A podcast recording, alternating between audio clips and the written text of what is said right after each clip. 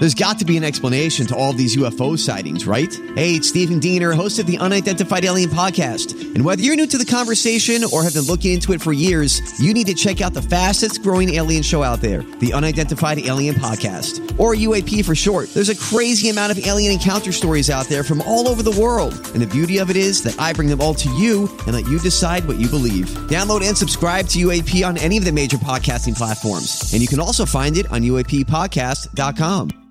97.1 FM The Drive presents the Behind the Song podcast, taking you deeper into classic rock's most timeless tunes. Here's your host, Janda.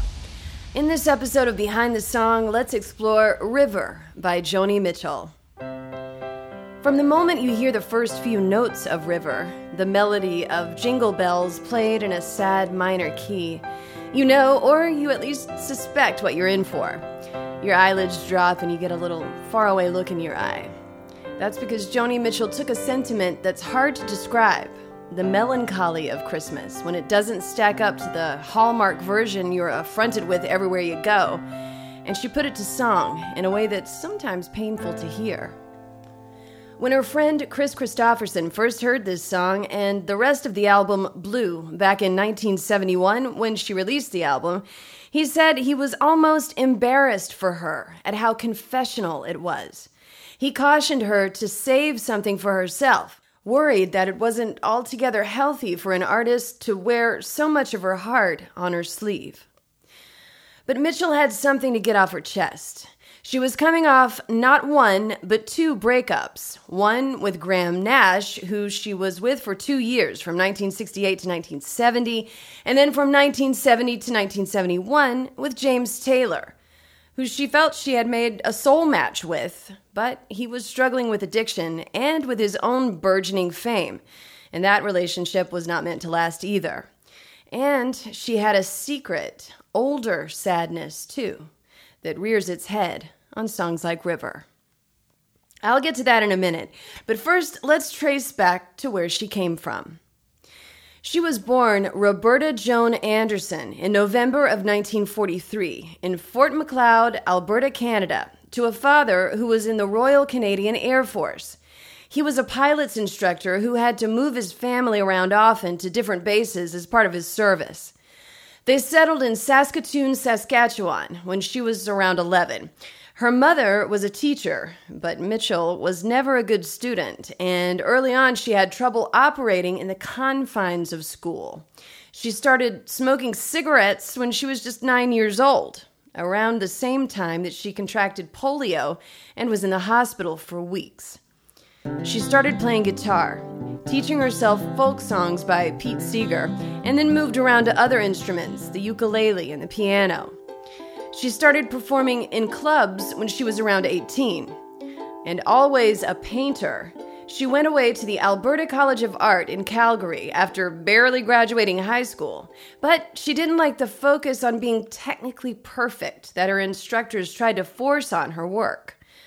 So, by around 1964, when she was nearly 20, she quit college and threw herself into expressing herself through music, both folk and jazz, performing around Calgary. Even in that environment, Mitchell balked at the authority and the favor given to veteran musicians on the scene, all of them union players. So she started busking in the streets and made up her mind to only perform her own songs. It was around this time, in 1964, that Joni Mitchell found herself pregnant by a boyfriend she was living with, a fellow artist named Brad McMath. When she was three months along, he left her, taking off for California. She had absolutely no money, and she was afraid to tell her parents about the pregnancy. So she gave birth to her daughter alone at a charity hospital in Toronto in 1965 and made the painful decision to give her child up for adoption. She didn't talk about this in public, but she said that the birth of her daughter was the moment that her songwriting became so confessional. Unable to convey the words she wanted to convey to the one person in the world that she needed and wanted most to talk to, her daughter, she started bearing her soul in her songs. The song Little Green on the Blue Album touches on her inability to take care of her daughter and how sad that made her. But I think you can hear that sadness and that longing in River, too. River starts like this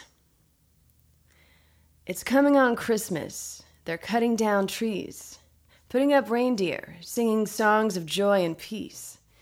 Oh, I wish I had a river I could skate away on. Now, how many of us have had to do something that we didn't want to do, to pay a price we didn't want to pay, or to be in a place we didn't want to be in without any choice in the matter? At those times, whether it's Christmas or not, it seems like the whole world is the one smiling and laughing, while you alone are the one carrying the weight of whatever burdens you.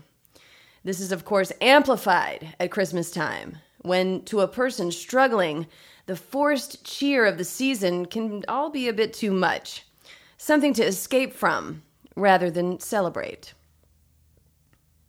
The song goes on. But it don't snow here. Stays pretty green. I'm gonna make a lot of money, gonna quit this crazy scene.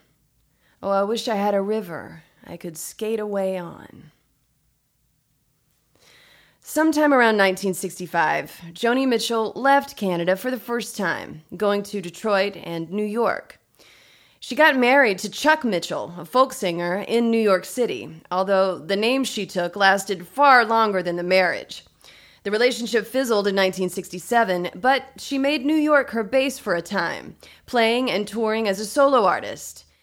She began to get the attention of other artists with her songwriting style and her unique approach to playing guitar. No doubt influenced by her love for jazz, but also by her compensating for weakness in her hand from the polio she suffered as a kid. In the late 60s, David Crosby saw her play at a club in Florida, and he was so blown away by her that he brought her back to Los Angeles with him. It was this meeting that really set her on her path. She was eventually signed to a record deal and released her first album. Los Angeles became her home base, and it still is today. So by the time she wrote River for the Blue album, her fourth in 1971, she knew how Southern California weather in winter was really no different from spring or summer or fall. She wrote the song when she was living in Laurel Canyon in Los Angeles, which, although it's in the heart of the city, is really just a grouping of hills forming a pass from the LA side of the city to the valley side. There are trees and flowers, and yes, even in winter, everything stays pretty green. And how that must have affected a girl from the wilds of Canada who wished, after breaking up with two lovers and carrying that secret of hers for so long, for nothing more than a gray winter's day and an icy river and a pair of metaphorical ice skates. The song goes on. I wish I had a river so long I would teach my feet to fly. I wish I had a river I could skate away on. I made my baby cry. He tried hard to help me. He put me at ease. He loved me so naughty, made me weak in the knees. I wish I had a river I could skate away on. I mentioned earlier that David Crosby discovered Joni Mitchell. They were also together briefly upon her arriving in Los Angeles, but that relationship soon fell apart because she felt he was treating her like a prized possession, some kind of a diamond in the rough that he had found like a miner striking gold. She then sparked a relationship with his bandmate, Graham Nash, who was married at the time. Their two year relationship was rocky. He once found her in New York, shacked up with the songwriter Leonard Cohen. But they did settle together briefly. The Crosby, Stills, Nash, and Young song Our House was written about their time living together. Joni Mitchell wrote the generation defining song Woodstock, which was made famous by their performance of it at the festival, which, by the way, she did not attend. Her relationship with Nash ended around 1970, and he went on to battle over the affections of singer Rita Coolidge with his other bandmate, Stephen Stills. I'm telling you, Fleetwood Mac had nothing on the romantic roller coaster ride that these folks in the late 60s and early 70s in LA's Laurel Canyon did. But that's for another episode. By 1970, Joni Mitchell had embroiled herself in a short but intense relationship with James Taylor. He was, at the time, battling a heroin addiction and had just reached the top 10 for the first time with his song Fire and Rain. She said he was moody and incapable of a relationship, and they broke it off. So, this part of the song could be about Graham Nash, could be about James Taylor or Leonard Cohen. It's a long shot that it's about David Crosby, but it's possible. And suffice to say, she was probably at that point you get to after a good breakup where you just don't want to be with anybody, at least for a while. How you just want to skate away from the drama. The song goes on. I'm so hard to handle. I'm selfish and I'm sad.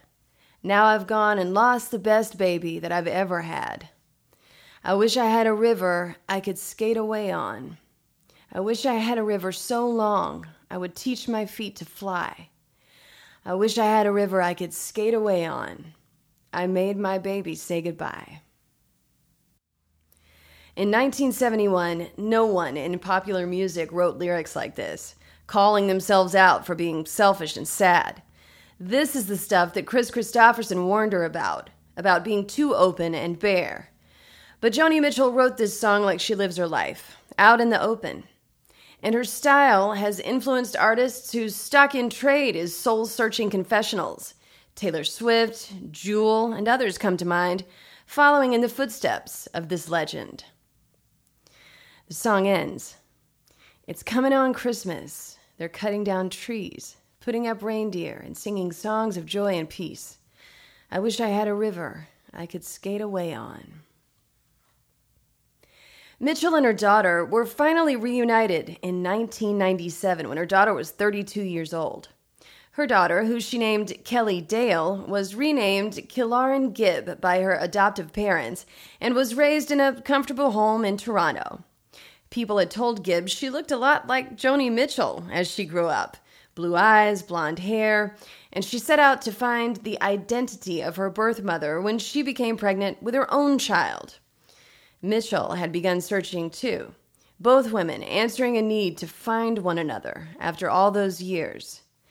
When they connected, Mitchell left Kilauren a message that simply said, Hi, it's Joni. Please call me. I'm overwhelmed.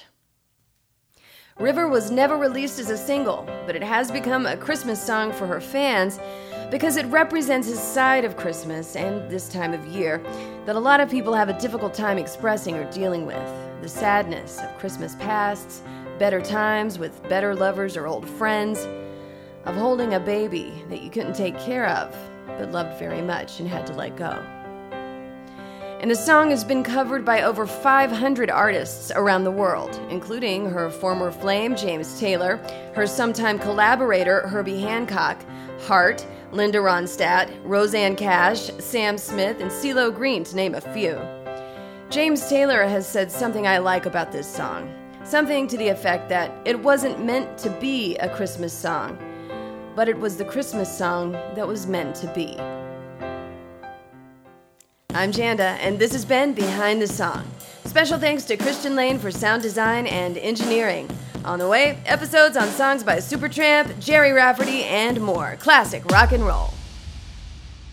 Put the power of podcasting to work for your business. You can be part of Behind the Song and reach potential customers inside every episode. To advertise your product or service by sponsoring Behind the Song, send an email to podcast at hubbardradio.com now.